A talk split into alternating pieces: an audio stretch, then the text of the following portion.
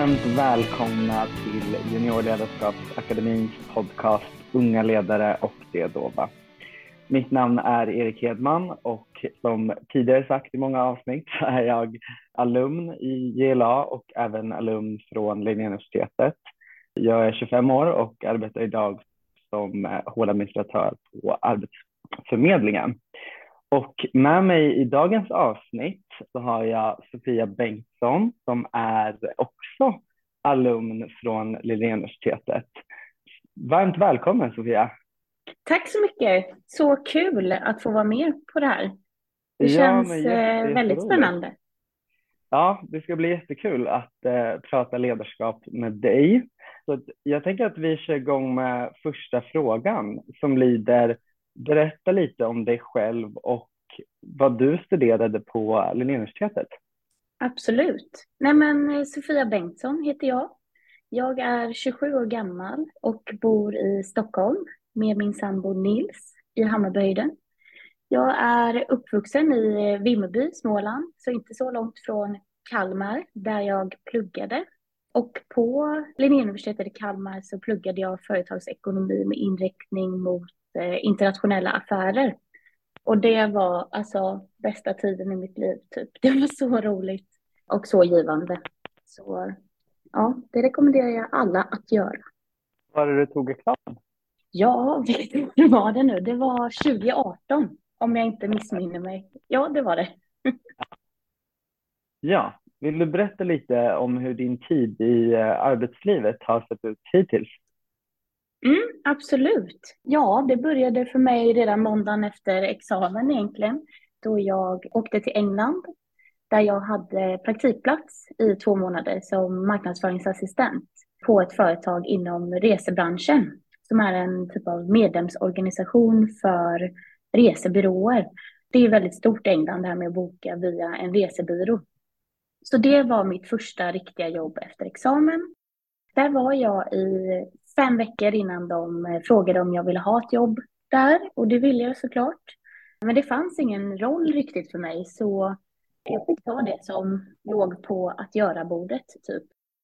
Och det var att vara projektledare för ett eh, bokningssystem som skulle implementeras hos de här resebyråerna.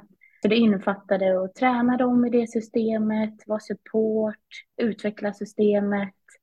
Inte jag då som kodare, men eh, skriva liksom de här eh, specifikationerna på förbättringar som de ville ha från systemet. Så det var mitt första riktiga jobb som, utan praktik, förutom praktiken. Där fortsatte jag jobba ett tag och stannade då såklart i England, bodde i London. Och jag blev så småningom chef för den lilla avdelningen för bokningssystemet. Och det var en avdelning som inte fanns innan. Det var superkul, det innebar lite mer ansvar. Jag hade två kollegor i mitt team som jag då var ja, chef eller ledare för. Och eh, ja, där fortsatte jag jobba i ungefär tre år under pandemin tills att jag kände att det var ganska långt bort från familj och vänner och sånt i och med ja, att man hade varit instängd så länge. Så då valde jag och min sambo flytta hem till Sverige efter tre år. Och då flyttade jag faktiskt med jobbet. Så de startade upp allt som behövdes i Sverige för att jag skulle kunna få mm -hmm. jobba här. Gud vad roligt. Eh, ja, så det var lite administration för att lyckas göra det. Men jag fortsatte jobba här på distans och så åkte jag bara till England för um, specifika möten och sånt. Efter det då så började jag bli lite trött på den administrativa biten, även fast jag trivdes väldigt bra med det jobbet. Så jag började väl tänka lite att det skulle vara skönt att ha ett jobb i Sverige, där jag faktiskt bor. Och då var det som, eh, ja, av slumpen så fick jag ett samtal då från ägarna till mitt bolag där jag eh, även är vd tills nyligen. Och han sa att det fanns en potentiell vd-roll till mig. Och då var det min eh, eh pluggkompis Lisa, som även pluggade eh, i Kalmar i samma, på samma utbildning som mig, som hade rekommenderat mig till det jobbet. Så då tog jag det helt enkelt. Shit vad kul. Mm. Så då blev du vd? Japp, då blev man vd. Så ja, hur stort företag var det? De omsatte ungefär 10 miljoner eh, innan jag kom in och eh, hade fyra anställda. Så ganska litet. Det startade 2019 också, så det var i sin startup-fas fortfarande. Så inte superstort, men eh, med höga ambitioner. Gud vad spännande. Och inom vilken bransch var det? Det var inom, vi sålde då digitala displayer och reklam på de här digitala displayerna. Typ som den eh, skärmen vid Stureplan eh, till exempel. Mm, just det. Så ja, det var en helt ny bransch. Inget som jag kunde innan, men man, eh, man lär sig fort och man behöver inte vara teknisk expert för att vara vd. Nej, precis. Men vad spännande. Hur länge var du där då, sa du? Ett år blev det bara. Vi hade mål för en treårsperiod som vi faktiskt uppfyllde under ett år. Och det gjorde även att bolaget såldes. Vilket gjorde att jag kände att det var liksom tid för nästa utmaning. Också eftersom vi hade lyckats så bra med det uppdraget.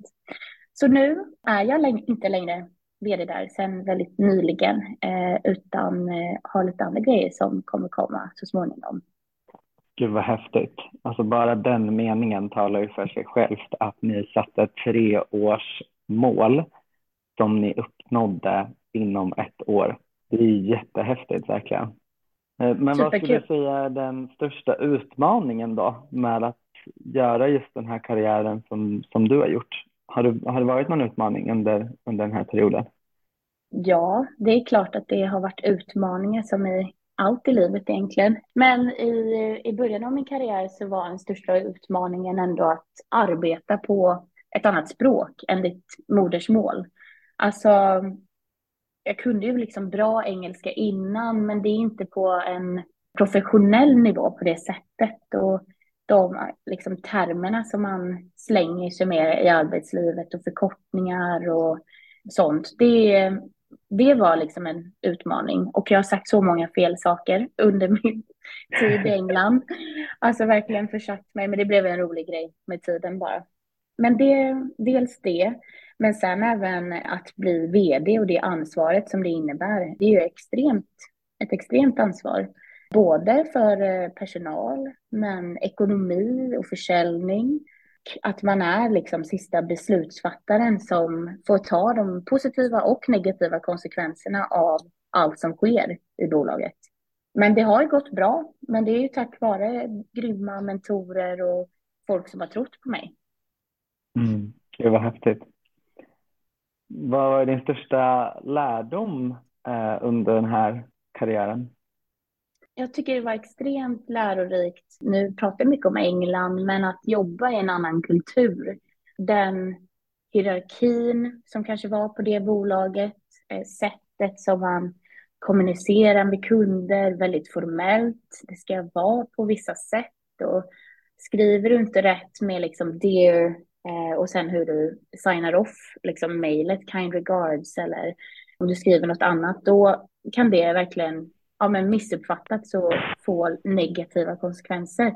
Det låter ju som mycket stort, men det känner jag är en stor lärdom. Men även att liksom, ja, vara extremt noggrann krävdes. Och mina, ja, min chef, alltså när man jobbar med kod och system och så, skriver jag en punkt fel eller sådana här, eh, sådana här som man sätter ett ord, parenteser, just det, parenteser. Om man skriver fel på en sån sak kan det göra att projekten tar längre tid. Ja, och det gäller ju att vara effektiv. Men den största lärdomen är väl ändå att eh, allt som man gör ska kunna bevisas med siffror eller data. Det spelar egentligen ingen roll om något har känts bra om det inte resulterar i liksom något som är bra för bolaget. Och det har jag inte riktigt förstått innan jag börjat jobba på riktigt. Att det, det slår så mycket bättre om man kan säga att man har ja, men dubblat omsättningen eller dubblat antalet kunder eller att något har minskat och kunna ge en procent på någonting. Det låter självklart, men för mig har det typ inte varit det innan. Och eh, ja, att människor är olika är också en annan lärdom. Kanske tänkte först när jag började jobba att ja, men sätt mig ett team med folk som är lika mig så kommer det gå grymt. Men jag hade ju stört ihjäl mig på folk som mig själv. Alltså jag hade verkligen, det hade inte funkat i en grupp. Så att människor är olika är verkligen ja, ett företags styrka. Det har jag också lärt mig. Mm, spännande. Vad skulle du säga att du såg någon skillnad på just eh, ledarskapet? Alltså jag tänker skillnaden då engelskt och eh, svenskt ledarskap. Ja, jag tycker ändå att eh, det är stor skillnad, men det kan ju bara basera på min erfarenhet. Men i England, det var väldigt ja, hierarkiskt tydligt med vem som ska göra vad, man har sin roll. Och det kan vara superskönt att det är strukturerat. Men, eh, ja, men jag till exempel på min första dag som praktikant bara klev rätt in på vdns kontor. Sen visade det sig att man ska liksom skicka mejl och boka möte och sen kalla, bli kallad av assistenten in till kontoret och så där. Det där sket jag totalt i. och det är väl något som är positivt med det svenska, eh, den erfarenhet jag har av svensk ledarskap. Att det är väldigt högt i tak eh, och att man lyssnar på liksom folk i alla olika nivåer på ett annat sätt. Sen finns det ju för och nackdelar med det också alla beslut kanske inte kan tas liksom gemensamt. Och alla sitter ju på olika information. Ja, med folk som är kanske högre upp i organisationen kanske måste göra vissa beslut, men de kan inte diskutera med resten varför de måste göra så. För det kan ha något att göra med ekonomin som inte ska uppröra någon eller sådär. Ja, men det skulle jag säga ändå är de stora skillnaderna. Och båda väldigt bra på sina sätt. Mm. Spännande. Jag tänkte på det också eftersom att du berättade att du, hade, du blev chef i England också. Mm. Var det någon skillnad? Eller jag förstår ju att det måste ha varit en skillnad, men jag tänker, var det en, en extra utmaning i och med att eh, regelverken kan liksom skilja sig lite beroende på om man är chef i Sverige kontra om man är chef i, i ett annat land med andra, eh, annan kultur och andra lagar. Liksom. Ja, om du tänker liksom HR-mässigt så hade jag inte så pass personalansvar att jag behövde...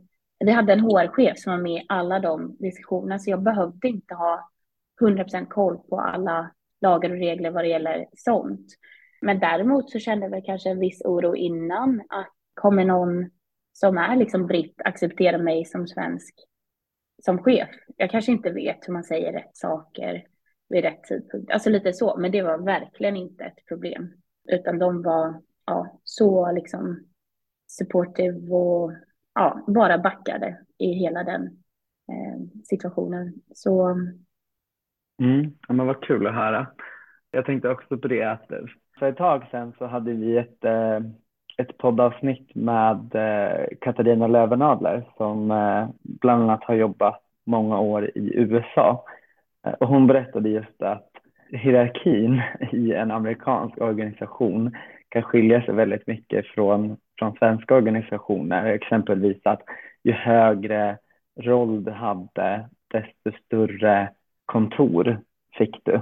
Mm. Uh, upplevde du att det var något liknande i England eller hur, eller hur funkade det där? Ja, det är lite intressant. Vårt kontor var ju så att vi hade Eh, en board of directors, liksom, de var ju högst upp eh, i företaget. Och alla de fyra hade varsitt rum i, vad ska man säga, om kontoret var en fyrkant så var det i varje hörn. Ett glasrum mm kan man säga. Sen satt hela personalen i, i mitten av den, det rum, rummet, vilket var väldigt stort i och för sig. Så på så sätt kanske, ja, det var de som var högst upp som fick eget rum, men inte på något sätt att det var större eller mindre bland dem. Men resten satt i ett öppet kontorslandskap oavsett ja, om det var chef eller inte. Och där var det ingen, man satt med sitt team, men det var inte så att chefen fick liksom platsen ja, men som en kung eller drottning vid, vid slutet av bordet. Utan det Nej. var lite så att... Ja, men vad spännande att man satte dem i liksom varsitt hörn. Frågade mm. du någon gång varför det var på det sättet? Nej, faktiskt inte. Men jag tror dels kunna ta liksom känsliga samtal innanför en dörr kan ju behöva vara bra. Men nej, jag vet faktiskt inte. Nej, jag antar att de ville på... se ut över resten av personalen. Ja, jag tänker att det visar ju ändå en, eh, alltså det, det visar ju ändå en liten liksom öppenhet och det här med liksom det svenska eh, högt i tak och så vidare, att det ändå var eh, de satt ju ändå väldigt nära ja, personalen, absolut. eller liksom den operativa Mm. kärnan om man ska säga. Och just det här med Mm. att de har, att det är gjort i glas, så blir det ju ändå liksom inbjudande på ett helt annat sätt än att liksom ledningen ska sitta på en helt annan våning och att det är liksom svårt att, eh, att nå dem. Så det lät Verkligen. väldigt positivt. Ja, och jag tror att det företag jag jobbar på var, ja men väldigt, eller de är väldigt utanför boxen, så de kanske var, ja men lite mer, vad ska man säga, moderna i sitt tänk än kanske vissa andra företag i England. Mm. Finns företaget kvar i Sverige eftersom att du eh, tog med det hit? Ja, alltså det var ju bara för mig då som det liksom startades upp. Eh, och nej, det gör det inte, utan det avslutades även med att jag eh, slutade. Mm. okej. Spännande. Sen berättade du att du arbetade i England under pandemin. Eh, Mm. Och England eh, blev ju väldigt omtalade under pandemin i och med att de hade väldigt omfattande lockdown. Mm. Hur var det att arbeta eh, under den här perioden? Dels, det var så kul för att den dagen när det blev lockdown så var hela teamet på puben. Jag tror att det var en fredag och på en after work liksom. Och sen så kommer pubpersonalen fram till oss och bara, ja, vi stänger om en timme, det är lockdown. Och vi bara, jaha, eh, okej. Så det var väldigt abrupt och det var, det visste jag inte då, men det var sista gången jag träffade många av mina kollegor på typ fyra, fem månader den kvällen. Och ja, det var väldigt jobbigt. Först kändes det ju typ skönt att jobba hemma eh, eftersom jag pendlade en bit till och från jobbet. Så då tänkte jag, ja men två veckor, jobba hemma, perfekt. Då kan man ju få massa gjort och jag behöver inte pendla så jag får massa tid. Men det var ju inte bara två veckor. Utan det sköt sig på eh, flera gånger. Så jag och min sambo bodde i en väldigt liten lägenhet i London eftersom det är så dyrt. Så vi jobbade, sov och tittade på tv på exakt samma plats eh, under hela den perioden kan man säga. Och London är väl kanske inte drömlocation för en lockdown ändå. För det man lever på där, det är ju för restaurangerna och museer och allt som man kan göra. Pulsen liksom. Och så ett dött London är ja, ganska tråkigt. Det finns ju inte jättemycket natur eller grejer man kan göra utomhus när man inte träffar folk. Så ja, men under en tid så alla, alla affärer var ju stängda, förutom mataffärer. Och vi fick ju gå ut och gå en timme om dagen. Och det var så sjukt för att man fick liksom inte stanna. Om man var i parken fick man inte stanna och sätta sig ner på gräset till exempel eller på en bänk utan då var det poliser som körde runt i hela parken ja, och såg till att man inte stannade. Man fick röra på sig. Så jag vet inte hur många varv jag gick runt den där parken. Bara för att liksom kunna få vara utomhus. Vilken skillnad från Sverige. Mm. Ja, men det var verkligen speciellt. Och i, i slutet av det där så kände jag mig bara desperat efter andra sociala kontakter än min pojkvän då. Så jag, jag satt i fönstret någon dag och så bara såg en granne och typ började prata lite när jag satt i fönstret och de stod nere på gatan liksom. Alltså det var ju absurt. Man tyckte det var jättekul att göra en sån sak. Det skulle jag inte göra här tror jag. Nej, hur länge var det lockdown? Ja, hur länge var det? Jag tror det var i fyra månader om jag inte minns fel. Ja, märkte du någon skillnad eh, inom organisationen eller på ledarskapet under den här tiden? Ja, alltså dels för att vi var i resebranschen så är det ju inte bästa branschen kanske under en pandemi där folk inte reser. Så dels fanns det en oro över det rent ekonomiskt för bolaget. Men ledarskapet under hela den här var otroligt bra och vi fick liksom uppdateringar från dem eh, konstant. De bad oss kontakta vid frågor, de ringde personligen hem till oss och såg till att allt var bra. Jag saknade såklart det fysiska och fysiska möten, men det gick ändå bättre än förväntat. Och vi hade så här escape room på Zoom typ och AVs på Zoom. Alltså de gjorde verkligen det bästa av situationen. Men eh, det tror jag var tufft för ledningen. Men vad roligt ändå att höra att de eh, anammade det så bra. Mm, Eh, det gjorde de faktiskt. Jag tror att det är lätt ändå, eller man agerar ju olika såklart i krissituationer. Mm. Men det kan ju säkert vara lätt att det blir att man tappar lite fokus och att man eh, fokuserar på helt andra saker än vad man egentligen borde fokusera på. Eh, men det låter ja. verkligen som att den ledningen faktiskt fokuserade på det som man borde fokusera på. Det är jättekul att höra. Vad tror du är den största skillnaden på att eh, just leda i kris kontra, kontra att leda i framgång? Ja, jag tycker att en bra ledare i kris, eller det kommer ut ganska snabbt om man märker att det är en bra ledare när man går igenom en krissituation. En inte så bra ledare kanske sticker eller ignorerar eller undviker, medan en bra ledare är liksom där fast i stormen. Alltså de står stadigt och hanterar dag för dag så gott de kan, skulle jag säga. Och en bra ledare genom en kris gör ju att man får ännu större respekt och eh, förståelse för en sån ledare. Jag tror att det är mycket enklare att vara en ledare när det bara är framgång. Och såklart mycket tuffare att leda i motgång. Men det behövs ju båda och eh, ska man hålla som ledare kommer det vara både motgång och medgång. Tog du med dig någonting från det till när du var vd sen? Mm. Alltså något förhållningssätt eller liksom taktik? Jag tycker att eh, man bara ska vara ärlig om eh, det är en motgång. Att kunna vara ja, men, kommunikativ med eh, sin personal och säga liksom det här har hänt, det är superjobbigt, jag tycker att vi ska göra det här åt det. Att vara tydlig på det sättet istället för att liksom försöka undanhålla information eller eh, om man såklart inte måste, för det finns ju situationer där man kanske måste det också. Men bara berätta läget som det är helt enkelt och skapa en konversation kring det tror jag är eh, recipe for success. Lite. Mm.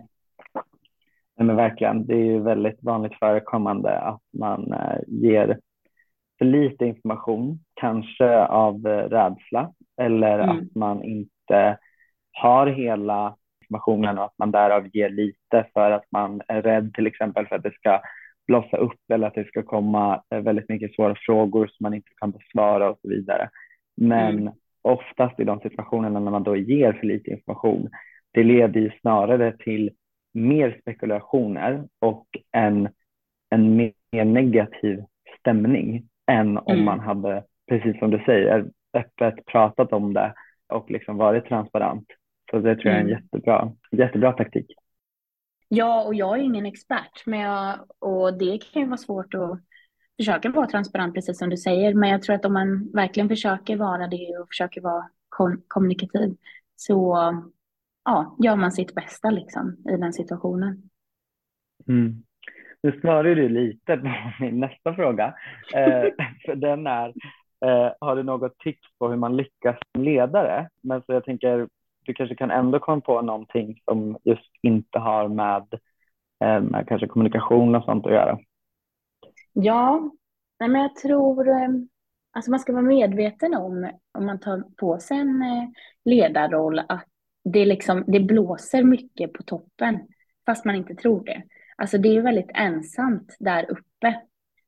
Det är något man bara ska tänka på att det kan vara tufft att vara där och ta liksom vissa beslut. Lägger ner i organisationen om vi ska tänka så hierarkiskt så har man liksom support från kanske fler kollegor och sådär.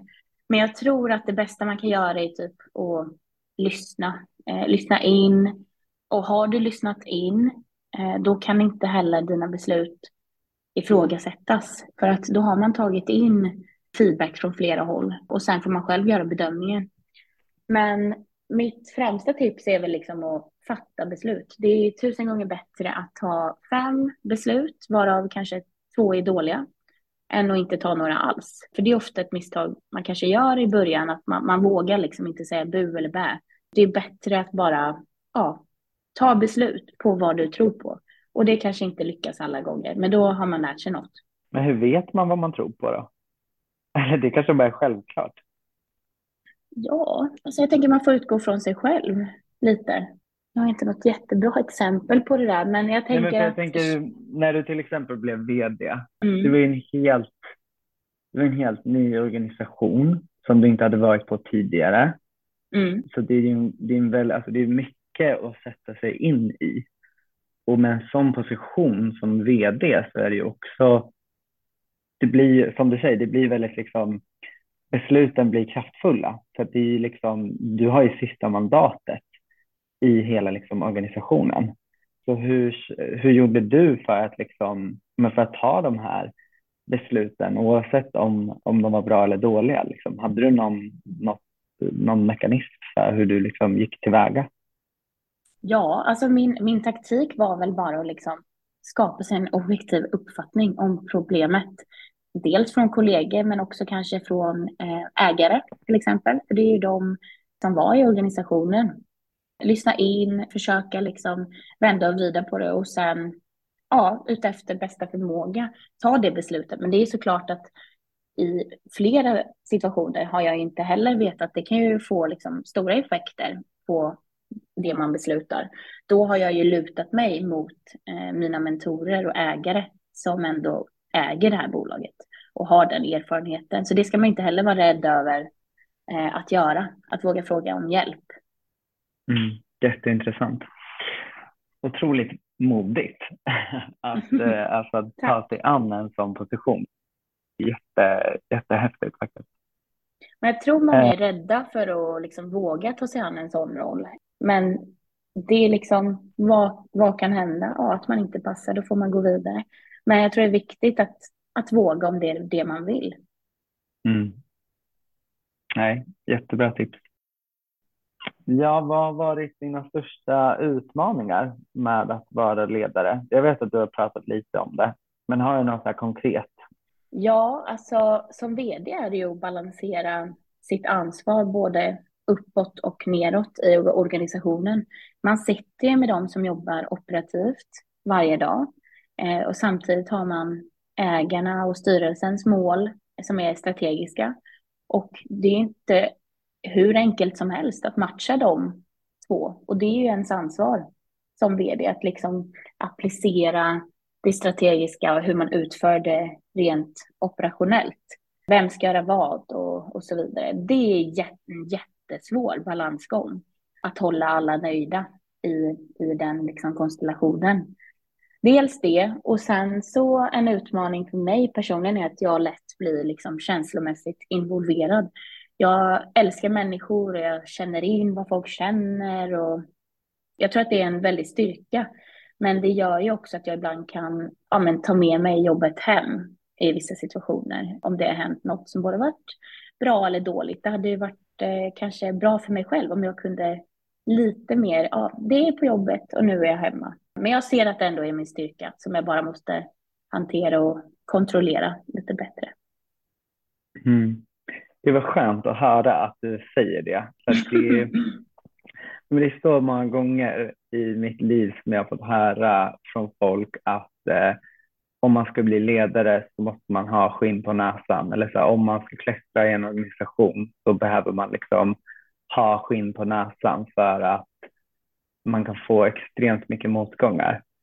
Men mm. jag tycker att när, alltså det du säger så, så påvisar du ändå att det funkar ändå. Alltså man, man behöver liksom inte vara omänsklig för att bli ledare. Nej. Man kan, faktiskt, eh, man kan faktiskt bry sig om andra människor och det funkar ändå. Liksom. Jätteskönt att höra. Ja, nej men jag tycker verkligen det. Och alla, alltså vi är alla bara människor. Det har ju hur många ledare som helst sagt forever. Det känns som man hör det jätteofta. Men jag tycker också det är viktigt att man som ledare vågar visa att man precis som alla andra bara är en människa och är sårbar, precis som vem som helst. Så det är kul att du säger så också, tycker jag. Eh, för det är personligen väldigt viktigt för mig. Om, om en ledare till mig visar, vågar visa känslor och ja, bryr sig om, eh, då får jag extrem respekt för den personen. Mm. Nej, men jätteintressant. Jag tänker att vi vänder oss lite till, till de som lyssnar och eh, det är bland annat studenter som lyssnar. Så jag tänkte då, har du några tips till de som är studenter idag som du själv hade önskat få när du var student? Ja, det har jag. Jag tycker det är superviktigt att liksom plugga hårt och göra bra ifrån sig i plugget, men jag tycker även att det är superviktigt att njuta av den studenttiden som är. Och det viktigaste är egentligen vilka nätverk som du skapar och erfarenheter under din studenttid. Alltså du träffar så många människor som du kommer träffa flera tusen gånger om i livet. Kanske inte nu, kanske om 50 år.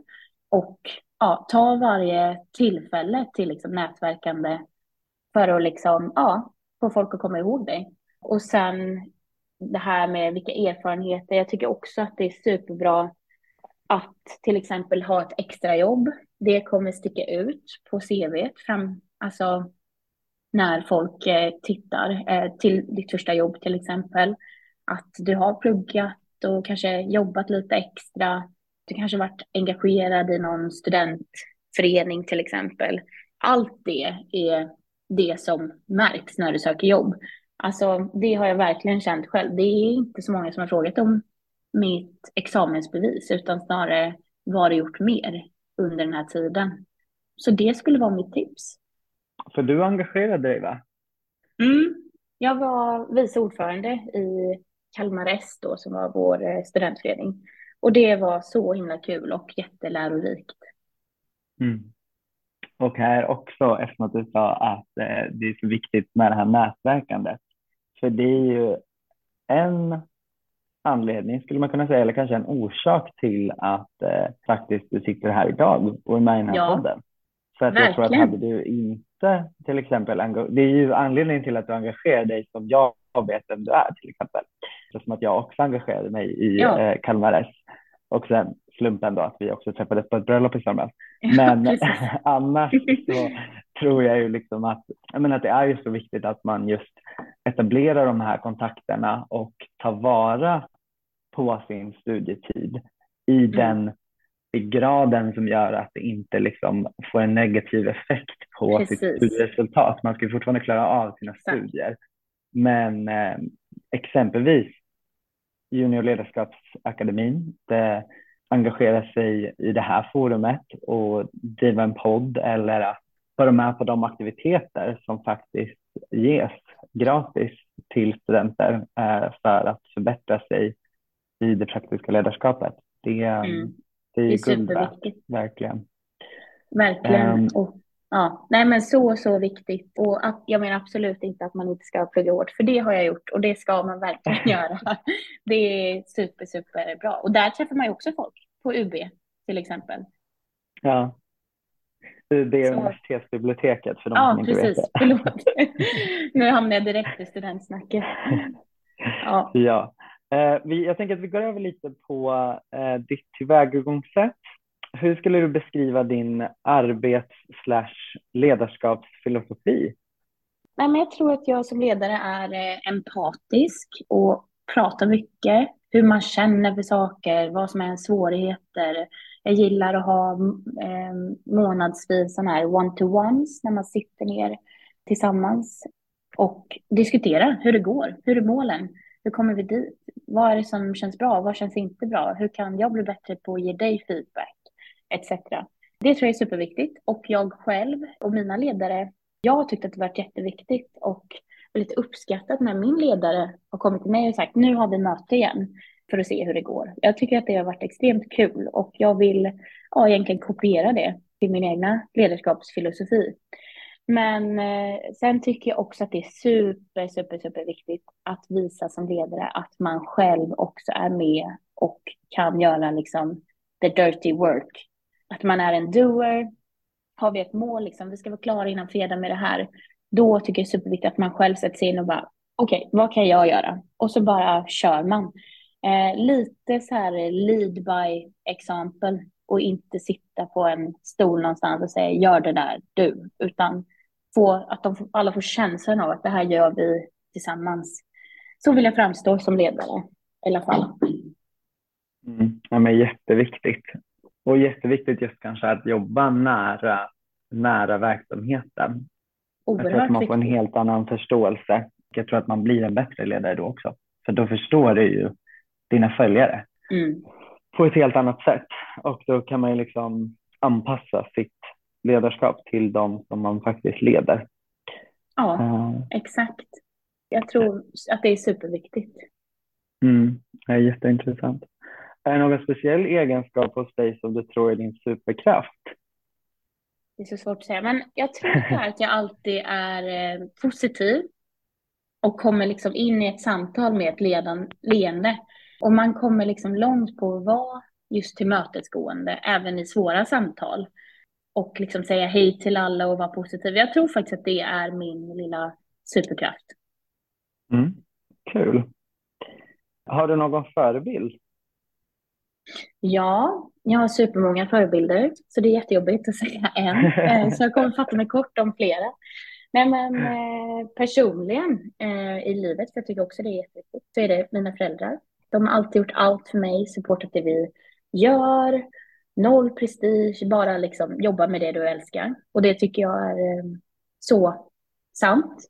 Och det vill jag leva efter. Rent affärsmässigt så har jag några olika mentorer. Dels en, en kvinna som heter Lottie som var min au pair-mamma när jag var au pair i England. Hon är eh, extremt duktig och jobbar själv som ledarskapscoach och mentor. Och har, det var hon som fick mig att börja plugga på det här programmet för det första, så det är cred till henne. Men hon utmanar mig alltid hur jag ska tänka. Och det kan ibland vara liksom den hårda, kalla sanningen. Men det gör också att man vågar gå utanför sin comfort zone. Och det är jag extremt tacksam för. Hon sa när jag blev frågad om det här vd-jobbet så visste jag inte riktigt om jag vågade helt enkelt. Och då sa hon så här, kör liksom, vad kan hända? Alltså, verkligen bara kör. Jag bara, okej, okay. det var typ den sista knuffen jag behövde för att ta mig an den rollen. Sen har jag ju Simon som var min första chef där i England. Extremt proffsig man som också har liksom hjärtat på, på rätt plats. Och vi har även nu mentorstimmar, eh, även fast vi inte jobbar tillsammans längre. Och ja, jag har lärt mig extremt mycket av honom. Och sen de senaste då är ju ja, mina ägare Henrik och Magnus som bara är sådana liksom Duracell-kabiner, bara driv som aldrig tar slut. Nya idéer hela tiden på liksom, nya olika sätt och saker som man inte ens har hunnit tänka på har de liksom bara löst.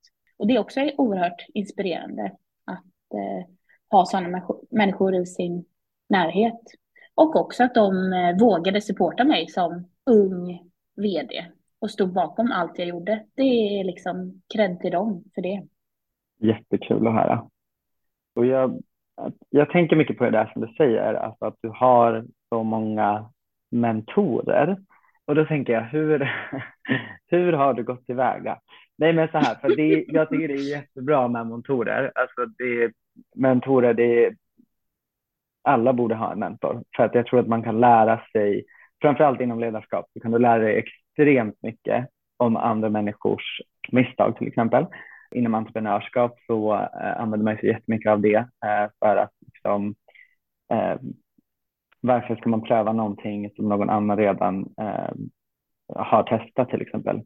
Och min fråga är alltså då, hur, eh, hur går du tillväga? För att det är många som, som kanske vill ha en mentor, men som kanske tycker att de tycker det är svårt att veta liksom, men hur ska jag göra? Ska jag bara skriva till någon på LinkedIn och säga hej, eh, vill du ta en kaffe? Hur gör man? Ja, superbra fråga. Jag tycker att man kan vara, man blir väldigt ärad över att få bli tillfrågad att vara mentor för första tror jag. Så det ses nog bara som en komplimang. I mina fall så har jag liksom frågat, om till exempel Simon då, eh, när jag slutade frågade jag om han ville vara min mentor. Han blev ju liksom rörd av det och superglad. Så sen dess har vi bara ja, fortsatt snacka. Och eh, ibland tror jag att det händer naturligt att någon bara blir din mentor, liksom, för att man kanske ja, har eh, en vänskapsrelation också. Men rent professionellt, om du bara liksom så, så tror jag att det är absolut bara att fråga. Alltså jag skulle bli så hedrad om jag fick vara mentor till någon, faktiskt. Och det man ska komma ihåg är att en mentor har även nytta av en själv som, ja vad det nu heter, när man är någon, adept. Att man själv kommer med sina åsikter och erfarenheter, även fast man kanske inte har lika många år på nacken till exempel, så har man ju själv också olika synvinklar på hur olika so saker är. Så det är ju minst lika värdefullt för dem. Så jag tror absolut, bara skriv till någon på LinkedIn. Sen kanske det är en fördel om ni har träffats någon gång, det tror jag. Men jag tror absolut att det bara är att fråga. Vad är det värsta som kan hända? Nej, nej, men då, då var det som innan man frågar. Mm, precis. Nej, men jättebra. Jätte, jättebra. Och det är verkligen så. Man kan ju faktiskt lära sig mycket av sina detta också. Nu känner jag att jag promotar juniorledarskapsakademin jättemycket här. Men eh, JLA har ju ett vänskapsprogram också. Där så hade jag en mentor när jag gick i andra året på universitetet tror jag. Bengt Kallenberg och han eh, lärde ju mig extremt mycket. Men jag kunde ju också lära honom jättemycket. Eh, mm. Han jobbar jättemycket med ledarskapsutbildningar och coaching och sådär. Eh, så att han tyckte också att det var jättelärorikt att liksom eh, få prata med en ung student eh, och få mina, mina liksom synsätt på, på saker och ting. Så att jag håller med dig vad du säger. Koncept. Jag tror att, det, att det, man blir bara glad om man får vara mentor till någon. Hur har du gått tillväga för att boosta ditt självledarskap och ditt självförtroende? Ja, alltså jag tror att självförtroende, det kommer liksom av att göra en sak flera gånger. Så att utsätta sig för saker som man kanske inte känner sig helt bekväm med, till exempel om man tycker det är jobbigt att prata i telefon eller ha presentationer eller möten. Varje gång du gör det kommer det liksom bli enklare och enklare. Jag tror att för mig så har jag behövt att ta mycket ansvar tidigt. Jag är en stalltjej, hästtjej, och har till exempel eh, drivit eh, ja, knatteridningen på vår ridskola sedan jag var 16. Det är inte något liksom affärsmässigt i det, men det man lär sig i den åldern är verkligen att ta ansvar. Det är folks barn som sitter på de där hästarna, tänka säkerhet, supermånga grejer. Eh, och det är kanske första exemplet av ja, men ledarskap på det sättet. Och sen bara fortsätta göra det. Vi var ju presentationer redan där i stallet, fast för kanske fem, tolvåringar. Alltså, det måste ju börja någonstans och med det så ja, växer det och blir bättre och bättre för varje gång. Jag tänker att ja, man blir verkligen bättre och bättre av att göra det eh, om och om igen. Man, om man lyckas, då vill man ju också göra det igen. Jättebra. Vad skulle du säga att det är det bästa tipset som du själv har fått vad det gäller just eh, karriär? att lite embracea den rollen som man har. Man kanske inte liksom landar drömrollen första jobbet. Men det viktiga är liksom inte det, utan det är att det gör det bästa av den rollen och den situationen du är i just nu. Liksom, om det är att räkna kvitton, ja men gör det så jävla bra. Gör det till 100 procent, för då kommer det leda till fler möjligheter. Du får kanske mer ansvar och på den vägen liksom är det. Och det, det kanske låter lätt, men försök att liksom vara grym på det du gör och inte försöka vara så här, ah, men den här rollen eller den här titeln var inte riktigt det som jag ville. Nej, men det kommer bli det med tiden. Mm. För ledare snappar också upp sådana här grejer. Om du gör ditt eh, jobb så jäkla bra, alltid tid, kanske till och med innan deadline, ja, det kommer märkas naturligt. Och det tror man inte märks, men det märks 100 procent. Det är jag helt övertygad om. Mm. Ja, men kul. Vi går tillbaka lite till att eh, fortsätta ge tips till de som lyssnar. Har du något tips för att kunna utvecklas och avancera inom en organisation så som du har lyckats med? Ja, alltså det var lite det jag var inne på. Embracea den äh. rollen du ja. har. Men jag tycker att en annan viktig grej är att liksom hitta ett företag som du gillar. Företagskulturen, det de står för. Om du hittar det, då kan du liksom börja vart som helst i det företaget och, och klättra. Men jag tror att grunden i företaget är det absolut viktigaste för dig att trivas. Och då kommer det leda till att du kan klättra om det är det du vill. Sen gäller det också att vara tydlig med att det är ens mål. För om man aldrig säger det, då kommer det finnas andra som säger det. Så att vara tydlig med sina mål och sen bara göra sitt allra bästa i den rollen man börjar med. Då kommer det sakta men säkert börja luckras upp möjligheter kanske på en annan avdelning som är närmare ditt drömjobb. Får du kanske jobb där och sen kanske de vill att man blir chef där. Alltså hitta liksom företaget och sen kommer resten att falla på plats om du gör ett bra jobb. Mm. Kul, jätteintressant. I Juniorledarskapsakademin så ges, ger vi möjligheten till studenter att förkovra sig i det praktiska ledarskapet. Varför tror du att det är viktigt att göra? Jag tror att det är, mm, om det är så jag tolkar frågan, eh, så är det viktigt att man liksom förstår att det inte bara är svart på vitt med ledarskap. Alltså det man lär sig i böckerna är extremt viktigt att kunna. Men det är inte modellerna liksom som är viktiga att komma ihåg. Det är det analytiska tänket, det nyanserade som man lär sig genom utbildningen som hjälper att liksom använda det tänket i det praktiska ledarskapet.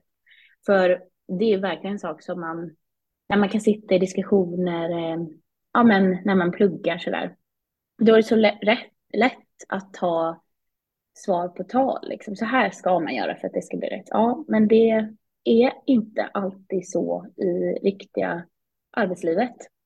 Det är lite fler nyanser och det kommer man inte lära sig förrän man gör det på riktigt, tror jag. Mm, jättebra. Jätte, jättebra. Håller du med i det? Ja, absolut. Absolut. Det är verkligen. Och det är ju det som hela juniorledarskapsakademin eh, handlar om. Att eh, mm.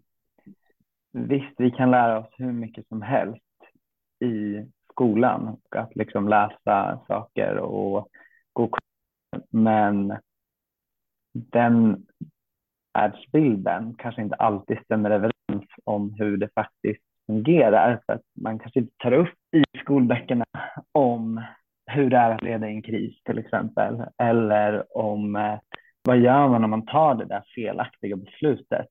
Eller hur funkar egentligen äh, människor? Eh, så det är därför det är så viktigt med det praktiska ledarskapet och att lära sig av varandra oavsett om det är i forumet av en podcast eller om det är att eh, läsa vad folk skriver på LinkedIn eller att ha en mentor. Mm. Nej, men jag håller med 100 procent. Liksom. Det är jätteintressant.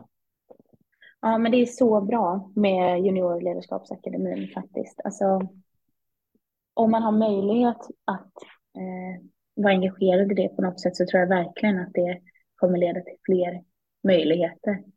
Mm. I slutet av varje poddavsnitt så mm. avslutar vi alltid med tre snabba frågor. Så det här betyder att det här avsnittet börjar leda mot sitt slut. Och tre snabba, det vill säga att det är relativt snabba svar också. Ja. Eh, inte, inte tidsmässigt, men liksom inte så utdraget. Så att jag kör igång med första frågan. Mm. Har du några särskilda rutiner som du tror är en framgångsfaktor? To-do-lists. Då får man saker gjorda. Ja. Perfekt. Eh, vad skulle du säga till ditt yngre jag? Ha inte så bråttom och njut av resan dit. Jättebra. Och sista frågan, varför ska man bli ledare? För att utveckla och utmana sig själv och förstå andra människor bättre. Perfekt. Jätte, jättebra svar. Då får jag tacka så jättemycket Sofia. Det har varit en ära att ha dig med. Det har varit jätte, jätteintressant, verkligen. Tack själv. Jag känner mig ärad att få vara med. Superkul. Kul att höra. Om det är så att de som lyssnar skulle vilja komma i kontakt med dig på något sätt eller eh, mm. få veta mer om vad som händer härnäst, ja. hur går de tillväga då? Då kan man kontakta mig på LinkedIn, Sofia Bengtsson, eller mejla mig. På, min mejl finns på min LinkedIn-profil. så då kan man göra det också. Jättebra. Och vill man komma i kontakt med mig så äh, finns jag också på LinkedIn äh, och heter Erik Hedman där. Mer om äh, den här podden eller veta mer om äh, Juniorledarskapsakademin och det arbetet vi gör så kan man läsa det på ledarkunskap.se. Då får jag tacka så jättemycket Sofia och tack till alla er som har lyssnat på det här avsnittet.